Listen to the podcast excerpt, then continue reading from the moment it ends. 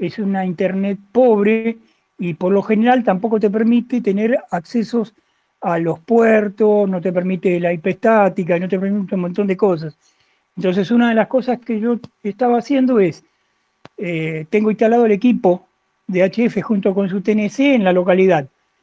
A posterior, con este software yo lo, lo llevo hasta acá, hasta nuestro data center que está en la, en la ciudad de Lanús, muy cerca acá de la capital, eh, que es el que se encarga de proveerle la, al RMS, lo que sería el nodo WLink, la IP estática con, con, todos los, con todos los chistes y bueno, y está corriendo obviamente en, en, el servidor más grande.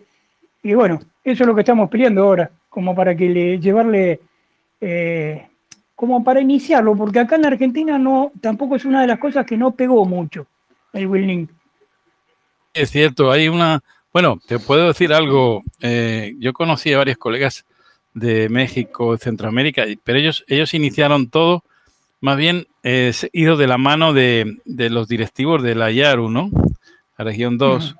Eh, entonces fue algo como un compromiso de las asociaciones, algo que no nació de, la, en generación espontánea, digamos, que, que, fue una iniciativa casi cuasi oficial, ¿no?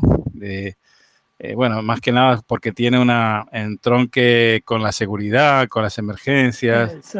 Y entonces, entonces por ahí casi les obligaron un poco a, generar eh, la instalación, ¿no? Pero no, no es que haya mucho interés, más bien es un interés a terceros, no, no a los propios de, nacionales, ¿no?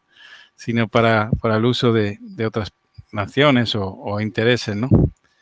Bueno, gracias ahí al colega español tenemos el VARA, que es un ah, medio de, HF muy, muy, muy bueno, la verdad. He descubierto una gran amistad con él a raíz de, bueno, él ha estado dos veces en la net, hace como 15 años y, ahora recientemente, hace unos meses. Y me, congratulo de tener una gran amistad con él y, la verdad que, que, es una persona muy, muy afable, muy accesible muy generosa en el sentido ese y bueno, eh, a pesar de que bueno, lo han criticado mucho es porque por, por el, porque, no es Claro, claro.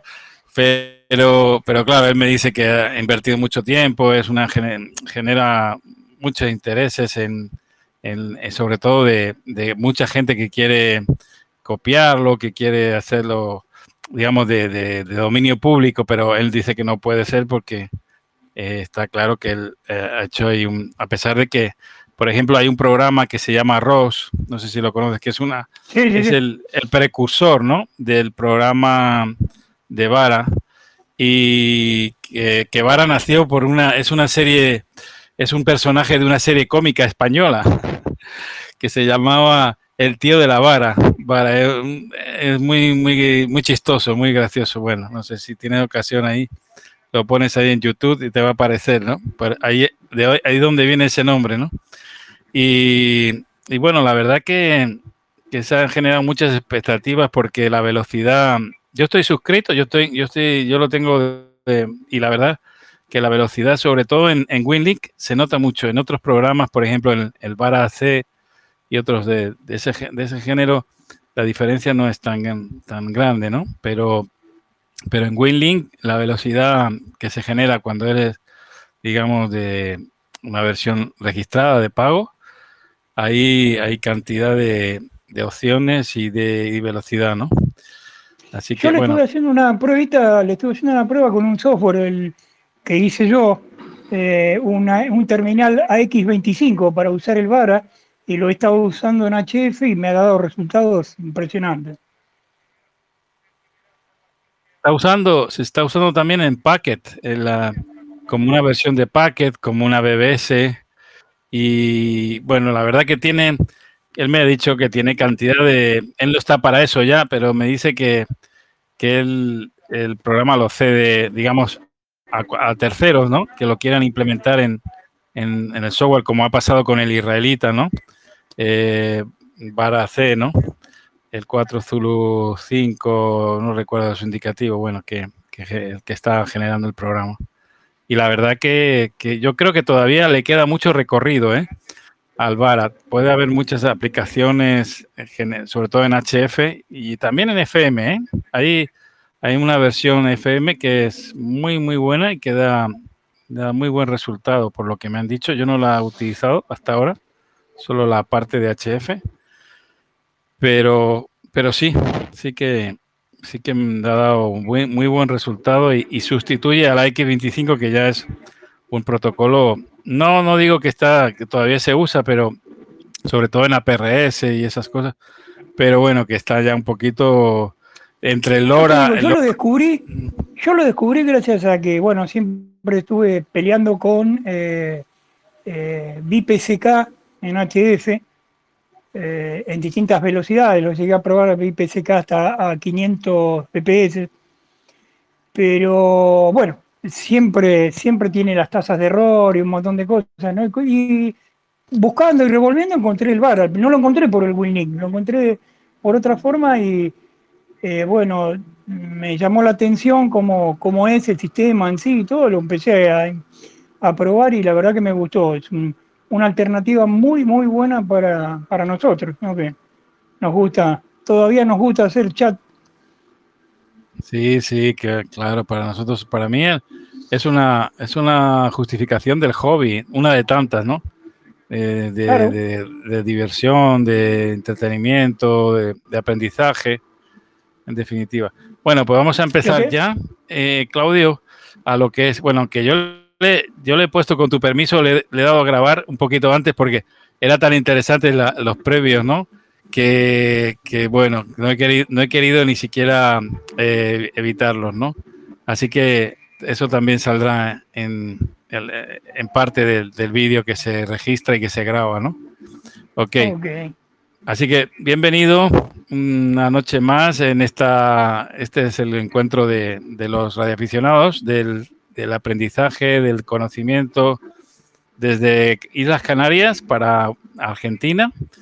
Eh, está ese, como decimos los radioaficionados, el EU4 Alfa Eco Yankee, Claudio Alfa Eco. Alfa, Alfa Eco Eco. Perdona. No, ahora eh, me cambiaron la licencia. Sí, lo sé, lo sé. Lo que pasa es que me aparece todavía en el. No lo cambiaste, Claudio. En el. Vos está saliendo con la, con la distintiva aquí en, el, en la grafía del vídeo, ¿no? Me, me, aparece el gráfico ahí todavía. Bueno, eh, bueno, queremos dedicar estos minutos que nos van a preceder ahora en la, en la introducción, en la introducción al, programa de YSF Direct, que es una aplicación de los, de los italianos, ¿no? Y que también los argentinos como Claudio que han querido experimentar en esa... Es un gran desconocido. Es una pero que tiene cantidad de bondades, cantidad de opciones que, nos pueden resolver mucho la, comunicación, ¿no? En, las modalidades digitales de DMR y de Fusion, ¿no? De C4FM. Muy buenas tardes, buenas noches, Claudio, bienvenido. Bueno, le, te agradezco mucho por, esta oportunidad. Saludo para todos los que nos están viendo. Y bueno, es un poquito introducirnos en lo que eh, Master se interesó, que es la de poder darle a través de sus servidores un acceso a todos los colegas que tienen eh, protocolos ya eso, o sea, que usan equipos ya eso, ISF. Eh, si bien esto era un poquito, estaba contemplado, por ejemplo, en los hotspot hay aplicaciones, o sea, hay módulos como el ISF DMR, que se encarga de hacer justamente eso, nos toma por radio, o sea, el hotspot nos toma por radio en ISF y nos convierte a DMR para que entremos a un TG determinado. El problema que había con esto es que el, eh, el cambio de los TG se tenía que hacer, digamos, en forma manual. Uno se tiene que desconectar, después volver a conectar, cambiar el TG, volvernos a conectar. Pero bueno, eh, aparte de tener el pequeño inconveniente de que al estar corriendo a través de una, una P0W, eh, la velocidad no es la, no es la óptima y a veces se notan pérdidas de paquetes o, errores en la recepción de los paquetes eh, que bueno, hacen que después la transmisión sea, no sea correcta, ¿no? Eh, entonces, para solucionar este tipo de problemas, eh, Brainmaster decidió implementar en todo, en el software que ellos usan para Master, una opción que es justamente esta, se llama ISF Direct, que corre exactamente igual que como si nos conectáramos con cualquier aplicación a Master, pero la diferencia es que, bueno, tiene un par de, un par de cosas distintas que son el mecanismo de autenticación, que lo debemos de tener, cosa que, por ejemplo, en un, en un ISF Reflector no existe. En el ISF Reflector uno se conecta y ya está. En esto no, hay un mecanismo de autenticación que el software lo tiene que contemplar. Eh, una vez que nos dio el acceso, eh, el máster se encarga de hacer toda la conversión y todo lo que es el traspaso de ISF a DMR. Una de las ventajas adicionales en esto es que nosotros podemos hacer en forma dinámica el cambio de TG, tan solo con cambiar el DGID en el equipo. Esto permite que, bueno, a través de una, de una tabla, es un archivo ¿no? que se, se genera donde uno le dice, bueno, tal DGID es tal TG en DMR. Entonces, estaba muy interesante, es muy interesante, pero durante mucho tiempo eh, estuvo muy oculto esto, no tuvo mucha trascendencia, no tuvo mucha... Es más, en Brainmaster hay muy poquita información, en realidad, de cómo, cómo funciona.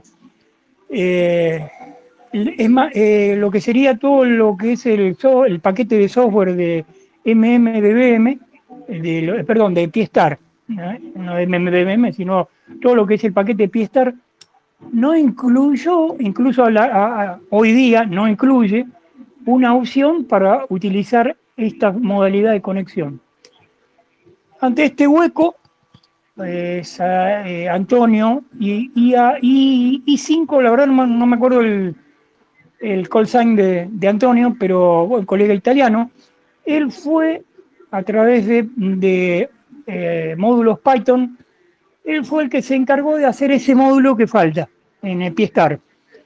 Eh, entonces, después de hacer una instalación eh, limpia en lo que sería nuestra Piestar, se ejecuta este módulo Python y este módulo genera la conexión a, a Brainmaster a través de este protocolo, proveyéndonos la posibilidad de que, bueno, nosotros a través del, de lo que sería el hotspot le, le transmitimos en modo Yaesu, o sea, en modo ISS, y bueno, esto adentro hace un par de, hace, hace toda la conexión que, debe hacerlo, ¿no? Y nos transporta a, a Brainmaster.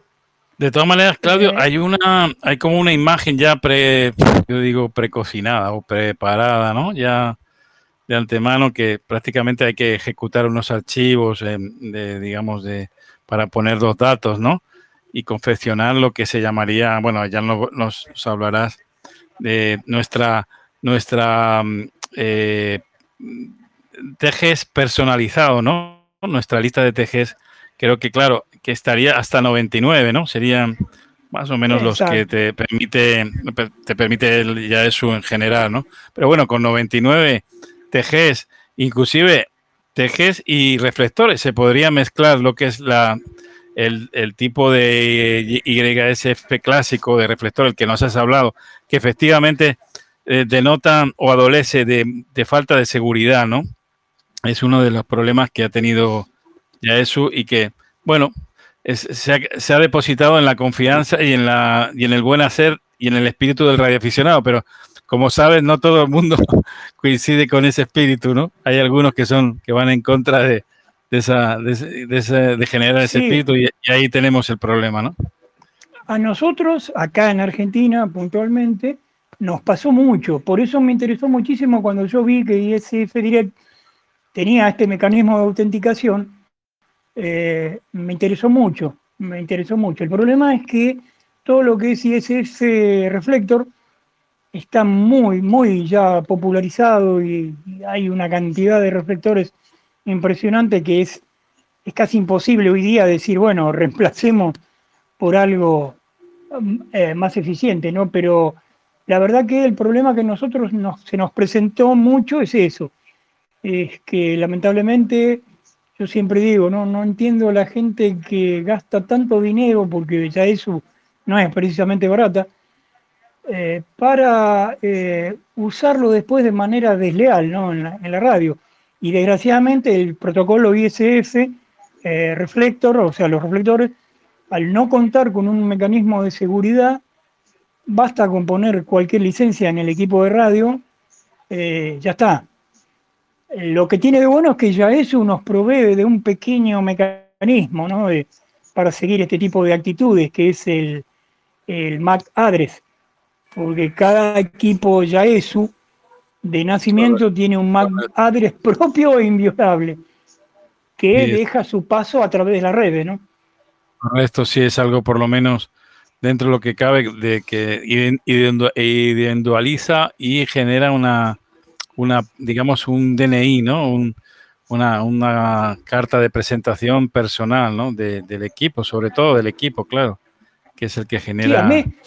nosotros lamentablemente sí, eh, hemos detectado un par de colegas a través de justamente del MAC ¿no? Porque eh, eso, al no ser alterable, que en eso ya eso estuvo muy, muy correcta, ¿no? No, no, no hay forma, no hay un mecanismo para hackear el MAC de un equipo. Entonces, eso hace que el equipo sea único e irrepetible bueno, yo, he sufrido ese problema con un equipo que compré de segunda mano, que ya estaba registrado a nombre, no, no, de, no de la persona que me lo vendió, sino de una, una primera persona, porque era, digamos, de tercera mano ya, ¿no? Y me, me ocasionó un problema porque, claro, yo fui a registrarlo y me dice, no, ya está registrado ese, esa identificación, ¿no? y tuve que, localizar al comprador, el comprador al primer, al primer comprador. Total, que al final lo conseguimos eh, dar de baja, pero efectivamente, eso va con el equipo, ¿no? Y ahora, ahora charlando, ¿no? En esto se me estaba ocurriendo, digo, es un lindo mecanismo para validar en los ISF Reflector. Tener de alguna forma el registro de los Correcto. Para validar. Bueno, así lo tienen. son cosas, en, Guaires, en Guaires sí que creo que es necesario. Eh, de hecho, la identificación para arrancar el programa, el, programa Guaires X, es, necesario, es preceptivo tener eh, a mano ese que viene, viene en el equipo, ¿no? En una de las opciones se puede visualizar perfectamente. Pero acá está, acá está uno de los problemas que a mí, yo siempre fui enemigo de Wires por eso, eh, por ser un sistema cerrado. Uno no puede acceder a lo que es el protocolo de comunicación con los servidores, no puede acceder a esa validación, no puede acceder a nada. O sea, es usar ese programa que lo considera, lamentablemente, ¿no? Uno como programador, ¿no? Lo ve muy ineficiente al, software de Yaesu parecería ser hecho muy a, la, a las apuradas y muy... Bueno, ten en cuenta, Claudio, que ya eso se distingue por su, como su performance de, equipo, ¿no? De construcción de equipos y de, electrónica, pero no es, obviamente, la mejor opción para programar, ¿no? Y sobre todo los japoneses, que no son los, mejores, ¿no? Ni los chinos tampoco. No, los asiáticos los japoneses los japoneses yo los veo muy complicados a la hora de hacer las cosas, eh, que termina siendo, no eh, usted termina siendo ineficiente, que ese es el problema que a veces uno tiene. Yaesu, yo siempre digo, como equipo, lo que es la parte de hardware de, de Yaesu, el, equipo son muy, muy buenos. Yo, de hecho, tengo muchos, tengo todo lo, yo tengo el mío, que es el que quiero, el 991 Alpha, y el FTM 400, que son una pareja que de eso que la considero irrepetible, pero sí. el software, lo que es la parte software. Bueno, yo creo que es un gran idilio, ¿eh? Un, eh, romántico esos dos equipos, mantenerlos ahí. La verdad que son una son, un, son buque insignia de, la, de, la, comunicación digital C4, ¿no? desde el principio. La verdad que, bueno, eh, ahora eh, la pregunta del millón.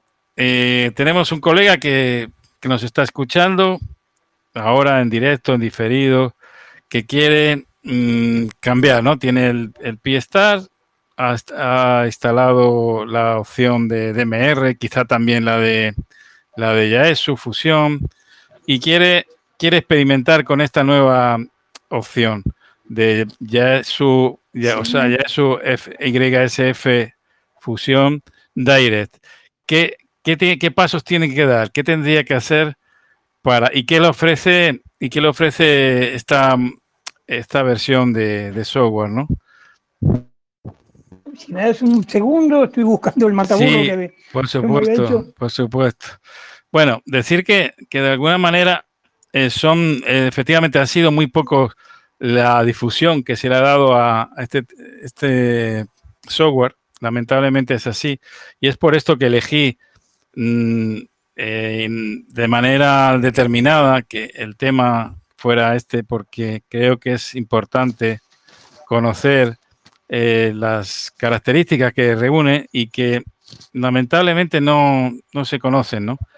Y quizá mm, que, mejor que Claudio, que, ha experimentado, que lo ha, lo ha trabajado, que, sabe un poquito sus condiciones. Bueno, ah, una pregunta que me has dicho que tú que has experimentado en las conversiones de, de fusión a DMR a nivel doméstico, casero, ¿no? Eh, ¿Qué diferencia has notado en, calidad? Bueno, nos has hablado ya de eso, pero eh, exactamente qué diferencias has notado en la calidad de, la conversión y del audio de, DMR a Fusion y viceversa, con el Direct, con el YSF Direct. Bueno, eh, nosotros antes, yo, yo me, me, refiero a nosotros a la red Argentina Room, que es la, es una de las redes digitales de acá de Argentina, ¿no? Nosotros, para hacer la conversión de Yaesu a DMR, para poder mantener todo el sistema integrado, es decir, lo que sería el reflector eh, nuestro de ISF con el TG nuestro que usamos, que es el 729. Para hacer esa conversión, eh, en la vieja época usaba un ISF 2DMR, que es un módulo ya conocido, estable, que se usa en, Pistar eh, eh, normalmente. Yo lo único que hice fue, bueno, el módulo no lo usé a, través de una Pistar, sino que lo, lo puse en un servidor Linux a trabajar solito, porque iba a ser solamente ese trabajo, ¿no?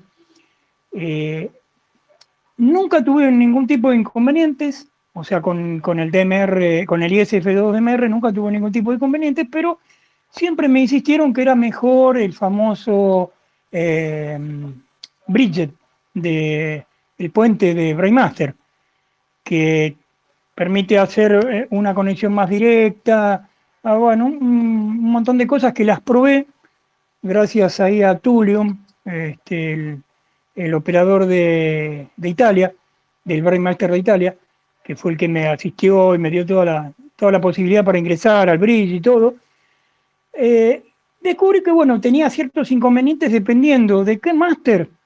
Por ejemplo, yo cuando lo inicié, lo inicié en Canadá. Y Canadá tenía un delay muy, muy grande y me producía entrecortamientos, mucho retraso de paquetes, bueno. Volví obviamente a lo que era ISF 2DMR y empecé a probar con Direct, con Direct, que ahí, ahí fue donde yo lo descubrí, ese Direct, porque buscando en internet una tarde que no estaba haciendo nada, me lo topé, lo vi, vi la, página de Antonio, el colega italiano que fue el que hizo el, paquete, el módulo que se está usando hoy para, para, para ingresar a través de una Piestar, pero ¿qué pasa? Eh, yo nunca me llevé bien, no me gusta, qué sé yo, siempre lo vi muy sencillo y no me gusta para cosas así, proyectos muy estables. Eh, estaba hecho en, Python. Y yo como programa, viejo programador de Assembler, C y ahora sellar me, me resintió un poco. Entonces me, dediqué a hacer uno, uno que eh, yo lo, bueno, yo lo llamé ISF BM Direct, que es el que estoy utilizando ahora para la conversión de MR. Eh, hace exactamente lo mismo que lo, de Antonio, es decir, toma, se conecta a un máster eh, de DMR y se conecta al otro lado a un reflector de eh, Yaesu. Entonces, de esta manera hace la conversión, o sea, no hace conversiones, porque la conversión en realidad la hace el máster a través de esto. Esto lo único que hace es llevarle de un modo al otro, o sea, del ISF reflector. ¿Qué quieres pasar de un lado a otro?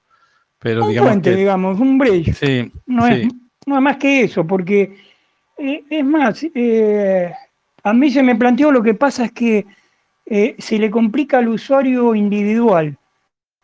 Es decir, bueno, yo con esto podría eliminar lo que sería el reflector, porque digo, a través de esto, pero después me di cuenta que no, no, no, se puede porque, ¿qué pasa? Hoy por hoy, en Piestar no hay una forma de acceder a directo.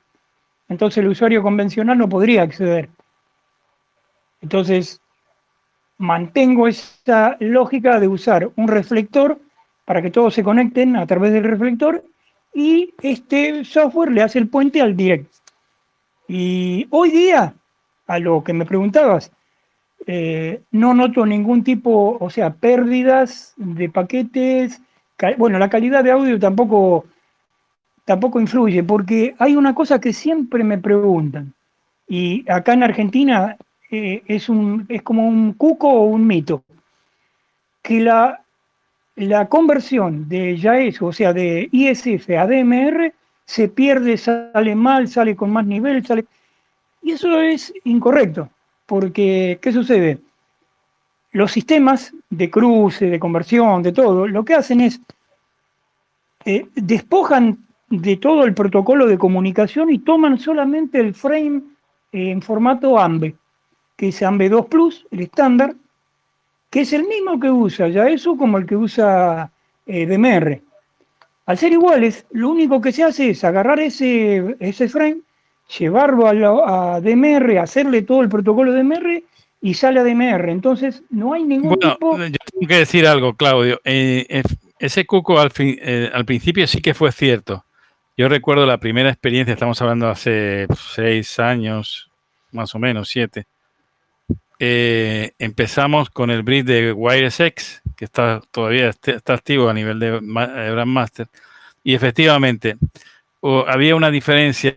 El audio que pasaba de DMR a, fusión era óptimo. Sin embargo, el de fusión a DMR era a nivel bajo. En su día hablé con Andy, el chileno que, hizo toda esta serie de, aplicaciones de conversión y me dijo que, eh, que, él lo había intentado, pero no había, no había un punto de inflexión común para que pudiera ser eh, paralelo, ¿no? Simétrico, ¿no? Diría yo, el nivel de audio. Pero eso al día de hoy, yo creo que está superado ya con, eh, con muchísimas actualizaciones que se han hecho, ya se ha conseguido y prácticamente ya es eh, paridad, ¿no? Es, un 1-1.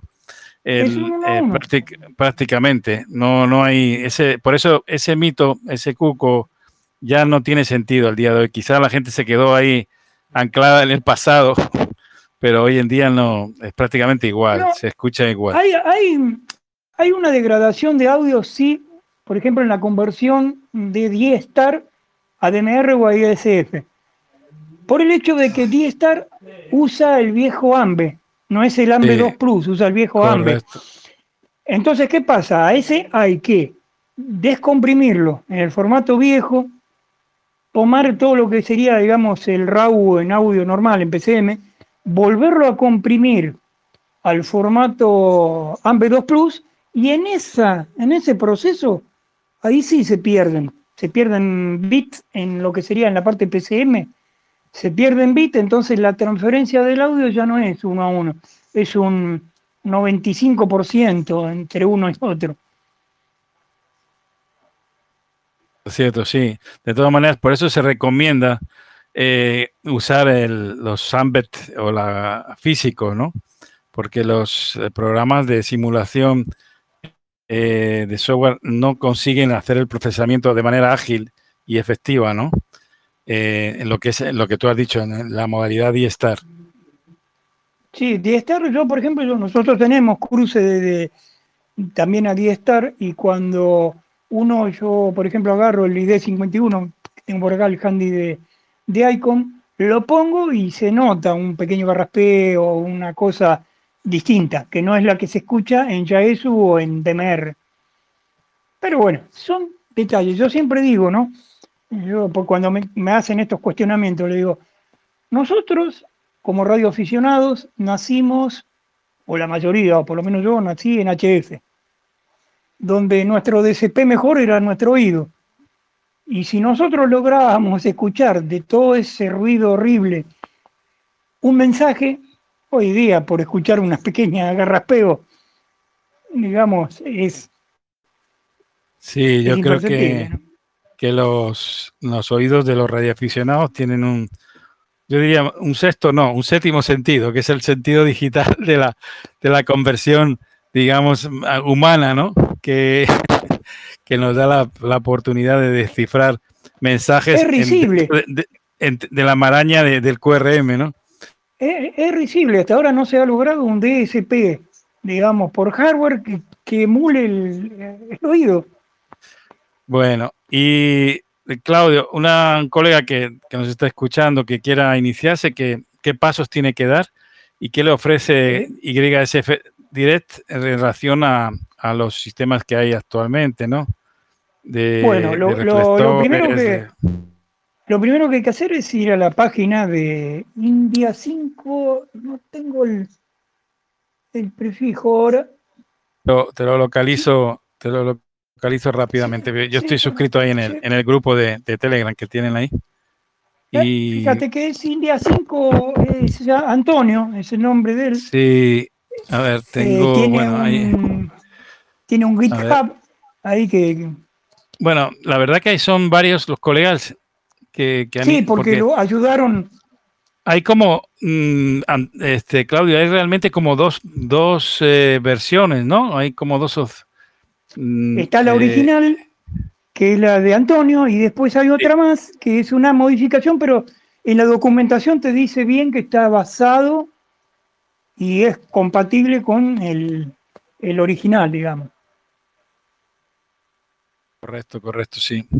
Sí y si te lo único que hay que hacer es bajarlo en la Raspberry. Lo que pasa, hay que tener un cierto conocimiento del uso de la Raspberry, ¿no? Porque hay que hacerlo a través de SSH, o sea, manual. De todas maneras, para los que se inician un poquito y tienen cierta dificultad para ejecutar eh, este tipo de, software, yo siempre les recomiendo, por cierto, es, genial, hay un hay una un, ISO, ¿no? Una imagen ya que prácticamente es auto ejecutable y modificar solamente algunos ficheros de texto, editarlos. ¿Es española?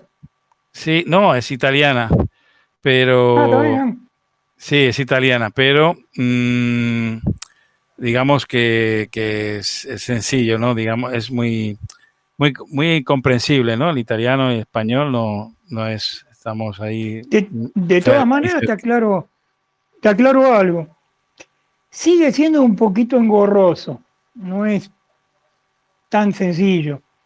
Eh, te digo porque nosotros, por ejemplo, a mí me, eh, en la comunidad nuestra acá en Argentina, nosotros tenemos muchos colegas que mm, qué sé yo, abogados, contadores, que no están en esto. Y se les complica cuando uno le habla de hacer una ISO, o por ejemplo, eh, eh, programar después cuando la ISO se instaló.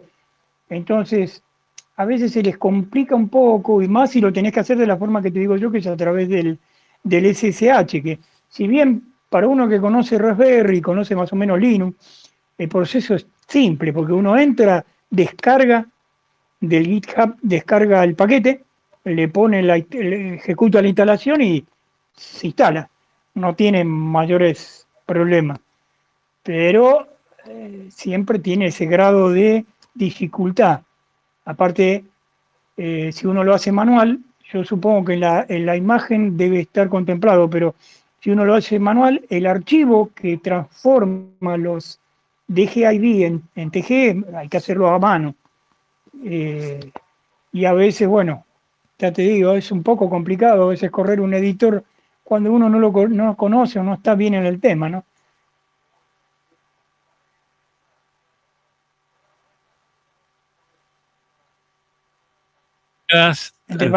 ahí te voy a, en esta ISO hay una de las partes de que en el que aparece en el flyer de, la, de la, convocatoria de, la net de, hoy, el que estamos eh, celebrando, eh, aparece un poquito la, los comandos del menú, que son bastante intuitivos. Hay unos pasos y hay un PDF de, este, de esta ISO. Hombre, lo ideal sería que alguien lo, lo adaptara al español. Eso sería increíblemente genial. Bueno, yo te estoy lanzando ahí la pelota ahí en tu tejado, ¿no? Pero por, lo que corresponde. Pero, pero mira, voy a, voy a tratar a ver si lo, si lo puedo, lo puedo copiar y, lo voy a compartir para que veas un poco. Qué raro que, qué raro que ningún colega español se haya aprendido, ¿eh? porque siempre están en la punta. No, pues este, este programa no sé por qué no ha tenido mucho predicamento, ¿no? Bueno, igual que en Argentina, no, no es que sea muy diferente, pero no sé si es que porque la gente se ha adaptado ya a unas cosas o porque piensa que, pero vamos a ver si puedo.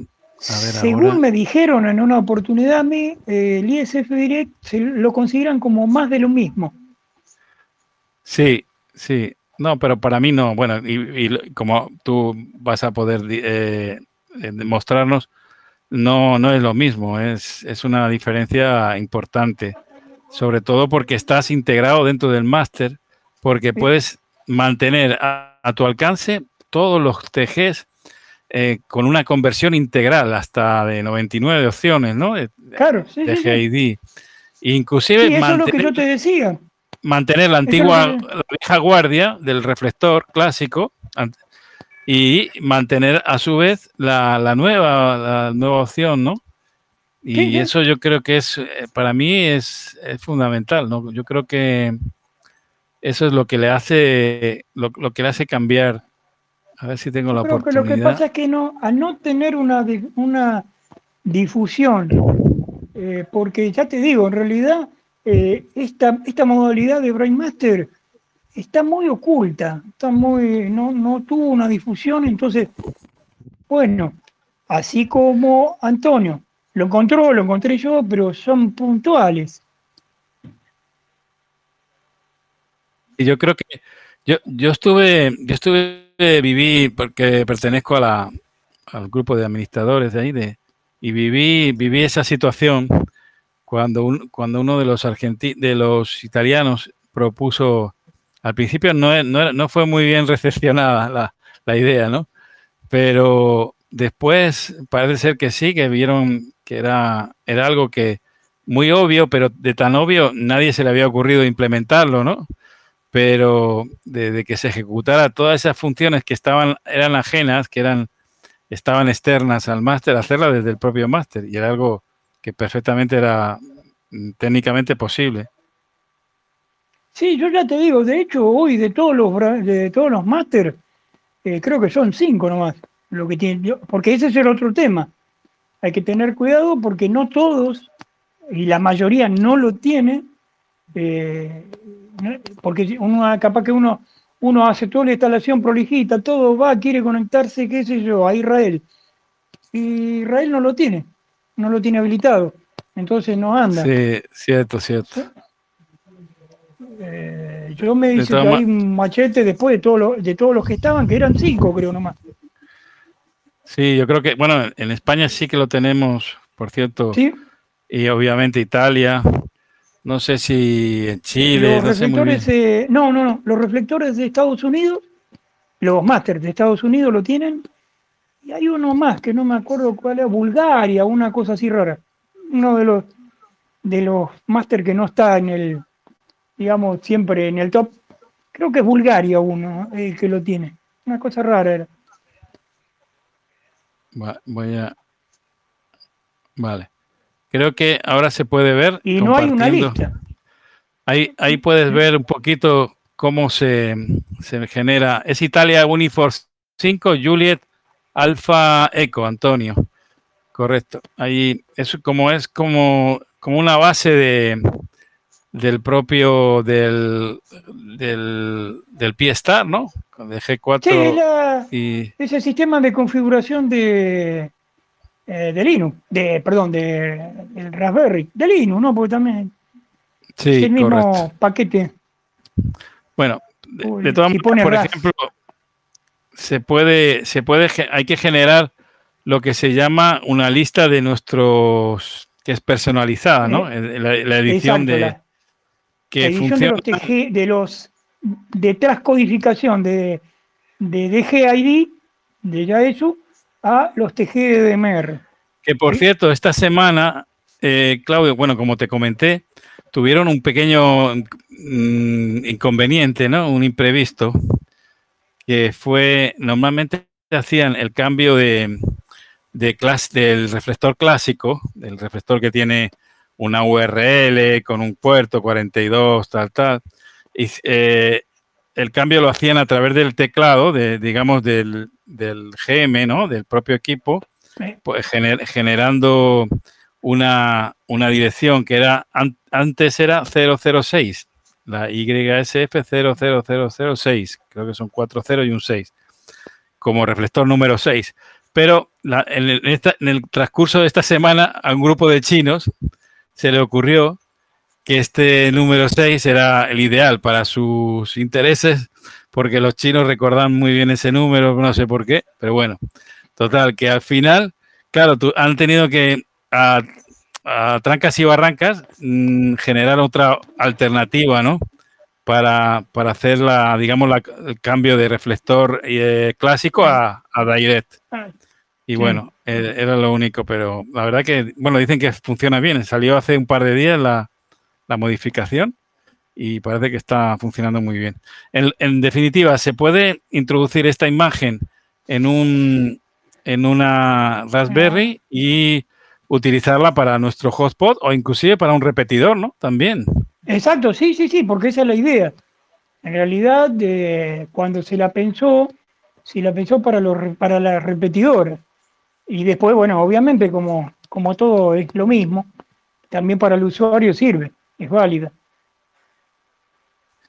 Bueno, en definitiva, tenemos a nuestro alcance de manera plena, mm, pues una cantidad de, de, de, TGs, eh, de DMR, eh, increíble. Cosa que si tuviéramos que hacerlo conversión ad hoc, conversión a conversión, sería un trabajo, nunca mejor dicho, de chino, ¿no? Manual y complicadísimo. Manual. Esa es la diferencia, o sea, eh, por eso yo te decía, cuando vos tenés eh, lo que sería el ISF 2DMR, eso es una cosa fija. O sea, toma de ya eso y la pasa al TG que uno le haya dicho en la configuración. Si uno quería cambiar, tenía que andar haciendo toda una historia, pasar de bajar el, la aplicación, corregir el TG, volverlo a subir. Sí se permitía que lo haces a través de comandos wires el, desde DMR a ISF, cambiar el, cambiar el, ¿cómo se llama? Los. Eso, eso a través de, TMF por, era, eh, es estándar eso, ¿no? Pero no se permitía hacer al revés, que ese es el tema. Y de esa manera aprovechamos un poco lo que es que si bien ahora Link lo está aprovechando a través de Fusion 2, el DGID, porque si no, eh, eh, eh, está, acá, la, acá la mayoría no sabe ni para qué el DGID, pero bueno. Sí, la verdad que es, es más o menos lo más, la correspondencia, digamos, más o menos de, del TG, ¿no? El, la, la, configuración que hacemos programando nuestro equipo de DMR, poniéndolo en número, ¿no? que normalmente empieza por, por el país y en este caso una, una última numeración que debería ser un grupo determinado, como el, el caso de Argentina Run, o, o un grupo por eh, zona lingüística o por zona geográfica, ¿no? en cada país. Eso la, digamos, la traducción o, la correspondencia más clara es con el DG, DGD ID, ¿no? ID. Sí. Efectivamente. Sí, que justamente, como vos me decías, va de 0 a 9.9. O sea, esas son las opciones que permite. Y bueno, a través del, ISF Direct lo que, lo que se tiene es que, bueno... De todas maneras, no creo que ocupemos, ocupemos todos, porque cuando empiezas a, Siempre tienes algunos candidatos favoritos y tal, pero no, no, no suelen ser más de allá de 15, 20, 30 más. Yo a lo sumo, creo que nunca se llegará a ese yo cuando empecé en DMR tenía los Code Plug, los tenía, eran kilométricos. Tenía 10 millones de TG puestos, hasta que me di cuenta que era totalmente innecesario y dejé solamente lo que uno usa y listo. Sí, es un poquito, es un, poquito una falla de DMR, ¿no? Porque DMR es muy complejo en eso. Eh, que a veces le cuesta mucho, nos cuesta mucho hacer entenderle a la gente cómo es o qué es, y no, tiene una manera de decir, bueno, lo agarro, lo hago, si bien ahora los handys nuevos, ya sea a Linko, a Eniton, a se puede hacer por teclado el cambio del TG sin estar contemplado en el Code Blue, hay cosas que hay que prehacerlas, bueno, que no es como ya eso, que uno pone la frecuencia, a lo sumo le pone el TG ID y ya está. Sí, ya eso es eh, simplemente un equipo eh, a la antigua usanza, clásico, que se le ha implementado una, una modalidad más digital dentro del plan analógico. Los DMR también tienen analógico, pero siempre que haya una premisa, que es la propia de la preconfiguración, ¿no? la programación, el, configurar eh, esa, esa posibilidad. Aquí, digamos, la parte que de configuración es, esta, la previa, pero una vez que la tengas, bueno, puedes cambiar algún día una DGDID que, que, que, sin, que ya es eh, obsoleto o impracticable o que, es, o que no, no, no, es interesante, lo puedes cambiar, pero del resto no tienes que hacer nada. El equipo prácticamente es modificar dentro del equipo el DGDID, que creo que solamente se, se utiliza el TX, de, el, se mantiene el RX en 00 y el, que, el que se modifica de alguna manera es el, el TX DGID, ¿no? Eh, correcto, porque siempre, siempre vos lo que le tenés que decir al servidor es qué TG querés ir. Entonces, por eso cuando vos transmitís, le tenés que decir con el DGID a dónde estás apuntando. En recepción no, porque ya sabe que viene para vos. Correcto, sí. Bueno, y lo único, si, si no lo haces así, el problema es que no vas a escuchar nada, nada más que ese, que se deje, de alguna manera, sería, el 00 sería algo así como lo que llamaríamos en DMR lo más propio a decir mm, promiscuo, ¿no? Una, una recepción completa de, todos los TGs que hayas preconfigurado, ¿no? Previamente. Yo, de todas maneras, las opciones yo creo que son muchas. No sé si quieres eh, comentar algo más de tu experiencia, cómo, ¿Cómo te ha ido? ¿Qué, qué, bondades? la verdad, la, experiencia, las experiencias que yo tuve con ISF Direct, eh, más allá de todo, es que es muy estable, es muy sólido. Yo, eh, por ejemplo, las conexiones las he tenido eh, prácticamente tres meses sin tener que hacer nada. O sea, me, olvidé por completo, cosa que antes con el, el ISF2 de MR a veces se me desconectaba, a veces tenía algún que, otro problema, que eh, tenía que andar entrando al servidor para corregirlo. Con, Direct se me solucionaron todos los problemas. La agilidad, porque sí se nota un poco en lo que es el tiempo. A veces uno no está, no está escuchando, no está prestando atención, uno está transmitiendo en, en Yaesu y salvo que tenga el equipo de radio o que lo tenga prendido, lo tenga a la mano, no está escuchando lo que sale por DMR. Porque si no pasa lo que nos pasa acá, que yo siempre les digo a todos acá, no estar monitoreándose porque se vuelven locos, porque ¿qué pasa? De por sí siempre DMR y ISF van a distintas velocidades. por una cosa lógica y simple. Eh, DMR va a, 4, a 9600 baudios y ISF va a 4800. Entonces ya tenemos una diferencia de velocidad que hace que a la larga se corra el audio.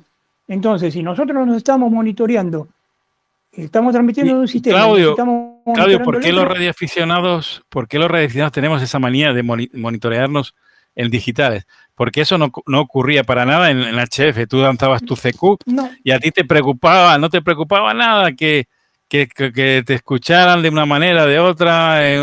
bueno, a veces te lo decía, ¿no? Algún colega, ah, pues sale el audio un poquito bajo, sale tal. Pero es que hay una, una, no sé si es que es un tic, una manía de la mayoría de los radioaficionados, inclusive yo me considero también uno de ellos, que a veces tenemos demasiada celo a, saber cómo es que sale el audio, ¿no? Y tenemos siempre un, segundo, o bien un hostline, o bien un otro segundo equipo, o una alternativa, ¿no? Eh, de, de audio. Es que si te fijas, a la larga no disfrutás la comunicación con esto porque estás más pendiente a que vos salís bien, a que uno salga bien, a que lo, a lo que está diciendo la contraparte. Eh, es, aparte, No, eh, nos aparte nos perdemos en el hilo de la conversación, porque eh, es, es, inevitable. Si uno está escuchando una cosa y tiene un retraso en lo que recibe, o sea, yo estoy hablando y tengo un retraso en lo que, en lo que estoy hablando, me vuelvo, me trabo, me trabuco, y no consigo absolutamente nada. Eh, un poco, yo siempre lo, se, lo, se lo pongo, digamos, a DMR como culpable, porque DMR es muy sensible a las cosas, donde perdió o se desplazó la ventana de los TG, se desconecta, o sea, baja la transmisión. Y ese es un, problema que en, lo que en los hotspots, sobre todo los chinos, no tanto los americanos, sino los hotspot chinos que vienen con el TX eh, chino, que es un TX que supuestamente debería estar corregido por temperatura y debería ser súper eficiente, tiene un cierto corrimiento en los ppm y eso hace que a nosotros nos puede parecer una tontería, pero cuando estamos hablando de ventanas de 30 milisegundos, que es lo que tiene un TG, al correrse 10 milisegundos, chau, ya se perdió la sincronización y DMR, ¿qué hace? Baja, te baja la transmisión. ¿qué, qué, qué pasa? Te encontrás hablando solo.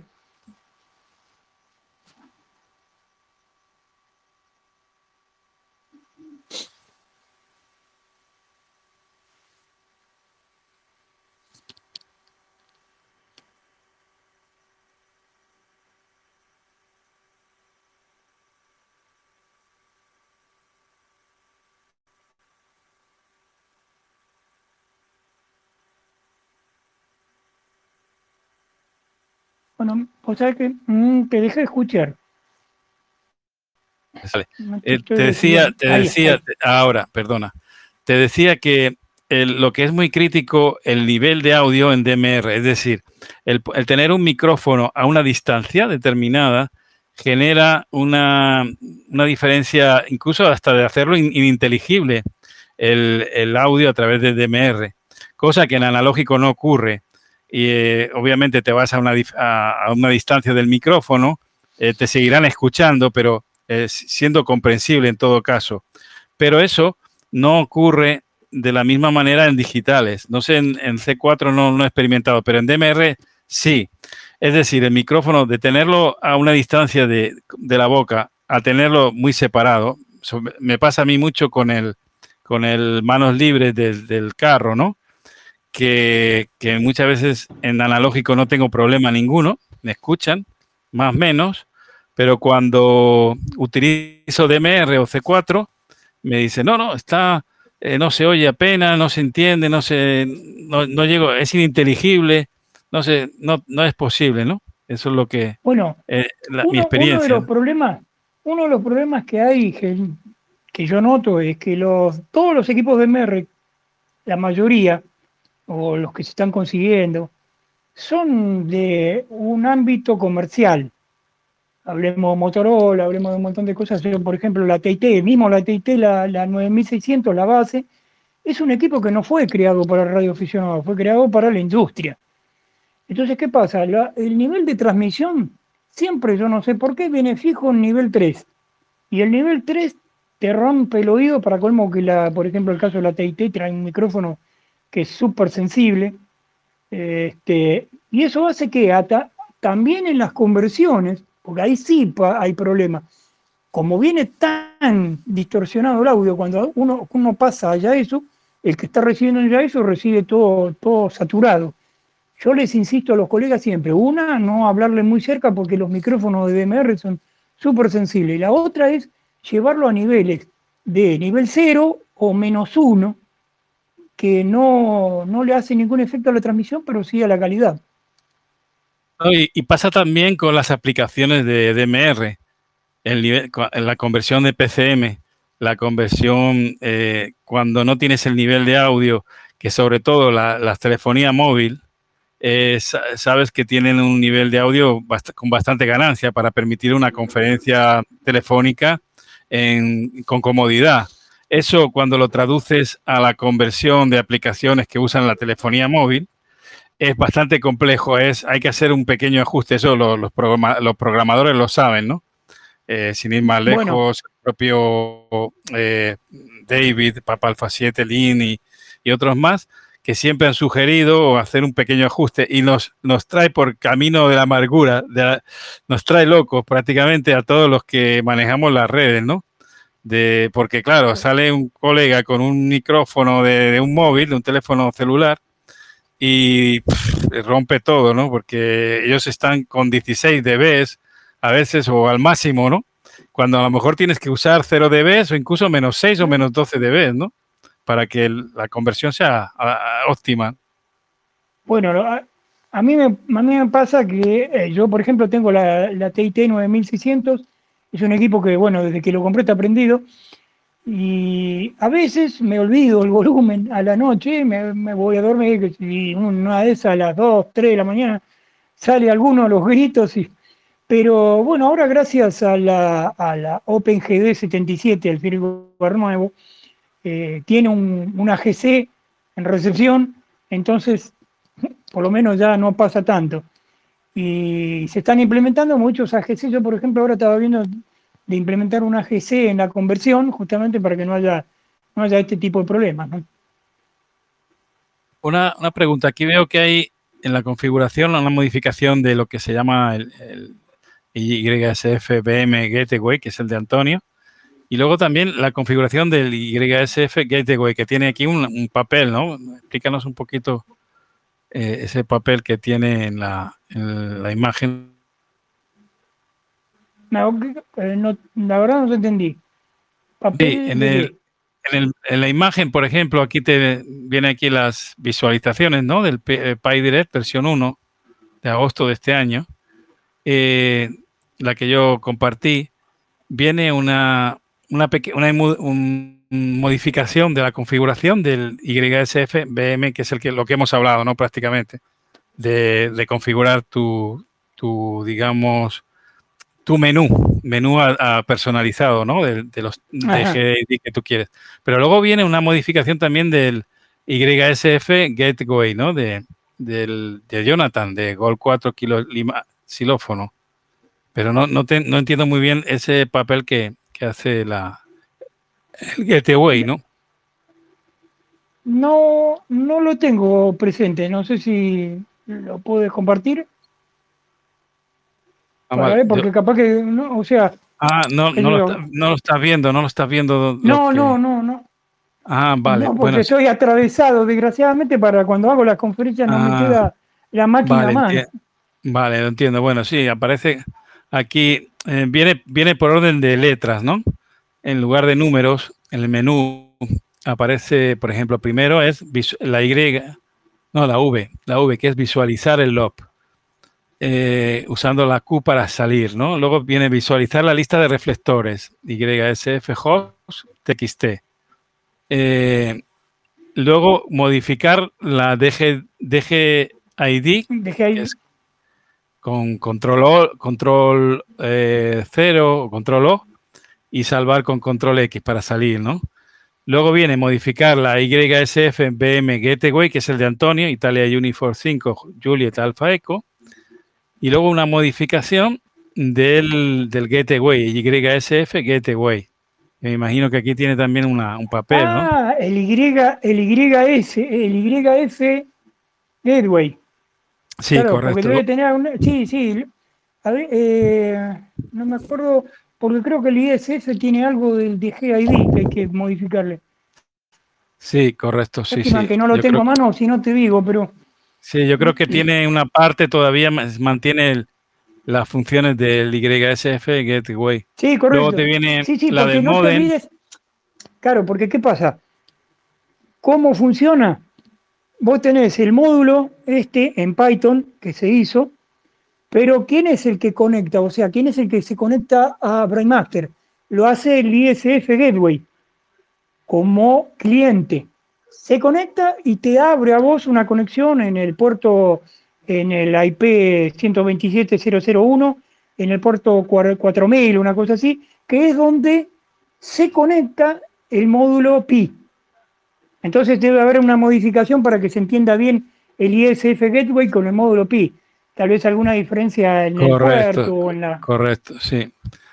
Luego viene mm, cómo configurar el Wi-Fi, el modem, eh, activar el gateway y el modem también, las dos opciones, hacer un, un, reboot, o sea, un reinicio, un apagado, eh, visualizar el proceso de operativo para ver un poco el log, luego control de latencia del servidor, que yo creo que es muy importante, tiene un control de latencia y luego calibrar el modem sobre, sobre los la TTY AMO, AMA0 o TTY AMC CMO. Me imagino que es para. son, las, son las direcciones de la placa MMDBM. las direcciones de puerto serie. Sí, sí. Eso es la, la configuración que tiene y bueno, ahí te viene en el, en el PDF, viene ya explicado cada, cada paso. No, no es complicado. Eh, se puede, bueno, lo único es el, idioma que viene en, italiano, obviamente. Ah, bueno, pero la mayoría. Italiano, español. Es fácil. Sí, es fácil. No. Bueno, pues vamos a. aparte hoy con. Sí. Sí, no, si quieres, le damos la palabra a algún colega que quiera, quiera participar o, quiera, o tenga alguna duda, no sé, o si se anima a, experimentar con esta opción, ¿no? Eh, así que bueno, le, dejamos, abrimos los micrófonos, que bueno, por cierto, están todos abiertos el día de hoy para que quieran intervenir o quieran eh, plantear algo o simplemente saludar o reportarse. Adelante. Buenas noches. Pues muy buenas noches. Eh, gracias por la explicación, Claudio, eh, de Yankee Sierra Fostro.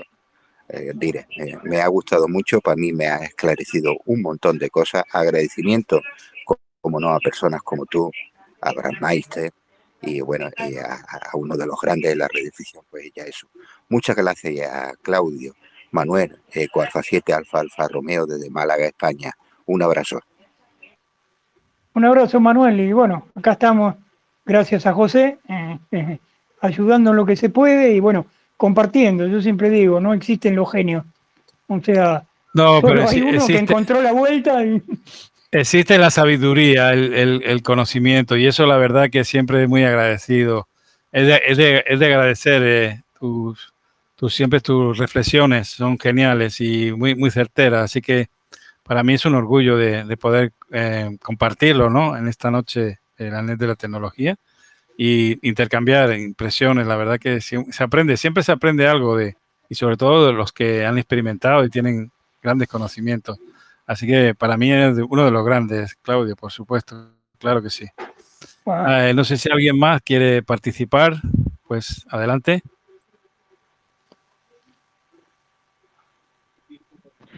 Sí, buenas noches. De la Whisky Papa 4, Maivito Romeo, desde Puerto Rico. He podido eh, instalar la imagen y demás, pero no sé cómo activar la pantalla del hotspot tengo, la tengo con una Pi Zero. Sí, El- la Antes. imagen es, eh, sí, hay que ir a la- al archivo de configuración de lo que sería el mmdbmhost.ini y en, la, en las primeras líneas la vas a encontrar, vas a encontrar el que dice display, display type, que hay que poner tipo 3, o sea, OLE, eh, que se- sería Oscar Lima Eco, OLE, y tipo 3, que es la que usan los, los hotspots chicos.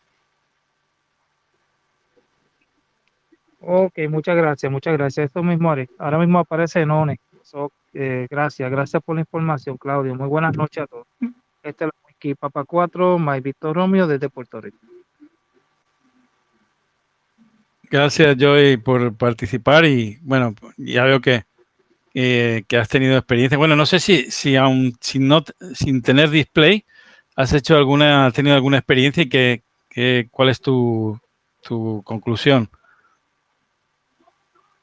Bueno, ya sin el display, pues yo activo la primera opción que aparece ahí, que ves un lock, y con el lock, pues es que yo me dejo llevar y manejo la, los, los DJI en ese sentido. ¿Cómo, cómo te has eh, te, eh, te has manejado bien el audio? ¿Cómo, cu- ¿Cuál es tu experiencia? Coméntanos un poquito. Bueno, eh, ha sido muy buena. Me han dado buenos reportes, excelente hasta el momento. Y lo que tengo que ajustar unos poquitos es el timing, ¿verdad? Porque pues tiene su timeout y en tanto en monitoreo como en como en llamado, pero he podido hacer varios contactos acá a nivel local con, con mi país, ¿verdad? Que es 330 y algunos usuarios de, de otros con otros TG y hasta ahora la experiencia ha sido muy buena porque yo anteriormente lo estaba trabajando con el script directo, pero como ahora el 1, 2, 3, 4 ese lo, lo ocuparon, pues ya dejé de trabajar el script y ahora lo estoy trabajando con esa imagen. Muchas gracias Claudio por todo y un abrazo acá desde la distancia. Adelante. Bueno, creo que Antonio va a tener que corregir ahí el script. ¿no? Sí. Bueno, no sé si eh, alguna otra estación quiere participar. Saludos ahí a Raúl, a Cluster CB, no sé quién es. Bueno, no, no sé, no tengo ni idea si es indicativo, pero bienvenido. Antonio también de Argentina, el EU8 Alfa November Sierra. Y a Marcelo creo que es, Marcelo. Marcelo, no sé muy bien indicativo, si quiere participar, quiere comentar algo, adelante.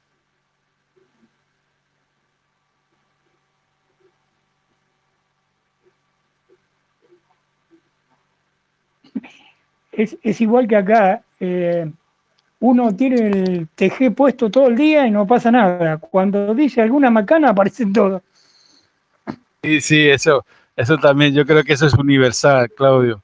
Aquí, efectivamente, resulta que tú estás ahí tranquilamente y, por alguna, por H o por B, eh, surge algún, algún malentendido, alguna improperio o, o alguna, algún desencuentro con algún colega y de repente todo el mundo habla de lo mismo, todo el mundo se, se reporta, todo el mundo aparece, pero mientras tanto la, la verdad que es algo paradójico, ¿no? Eh, esta situación, pero bueno, es, es la radio, es, es parte de es parte de la idiosincrasia de la radio, de, de la identidad, así es, y así somos, que somos los radioaficionados, la radio la componemos los radioaficionados y, y un poquito de éter, ¿no? Que nos ayuda, ¿no? Para propagar la- las ondas.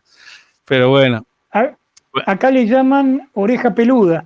Es el que está siempre escuchando pero nunca habla. Sí, yo creo que en ese campo, lamentablemente, son más los que los que están en, en esa opción pasiva de que no interactúan o que no son, yo, yo le llamo que no son radioactivos, aunque la palabra radioactivo tiene otras connotaciones, pero en este caso sería genial que, fueran así, ¿no? Radioactivos o radioadictos, total, pero a, a- transmitir, ¿no? Pero no, lamentablemente es una, es una circunstancia que, que yo creo que, que la veo difícil, ¿no?